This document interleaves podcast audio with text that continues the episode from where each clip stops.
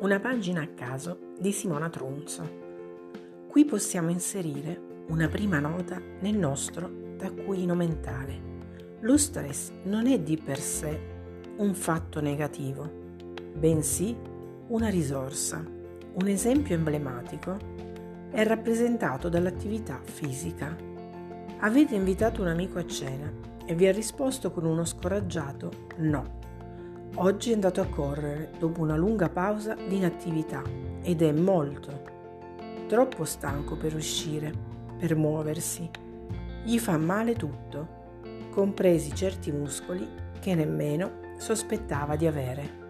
Il suo apparato muscolo-scheletrico è stressato, cioè ha dovuto soddisfare una richiesta per la quale non aveva sufficienti risorse ed è andato in deficit energetico. L'indolenzimento muscolare, caratterizzato dallo sforzo muscolare fatto senza adeguato allenamento, corrisponde ad un'intensa sensazione di stanchezza, spossatezza e indolenza, ma corrisponde anche alla capacità reattiva della nostra muscolatura. La buona notizia, per chi non si scoraggia, è che i muscoli hanno una memoria e se il vostro amico non desisterà, tra qualche tempo potrete invitarlo a cena dopo un'ora di allenamento, trovandolo arzillo e pieno di energie, oltre che di ottimo umore.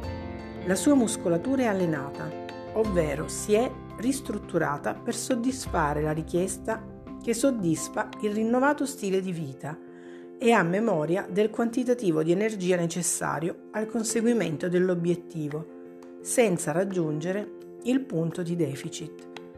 Lo stress non è più stress, il corpo produce endorfine, cioè ormoni del benessere, se non che dal punto di vista biologico il sistema corpo non è costruito per sostenere costantemente lo stress, seppure a bassi livelli.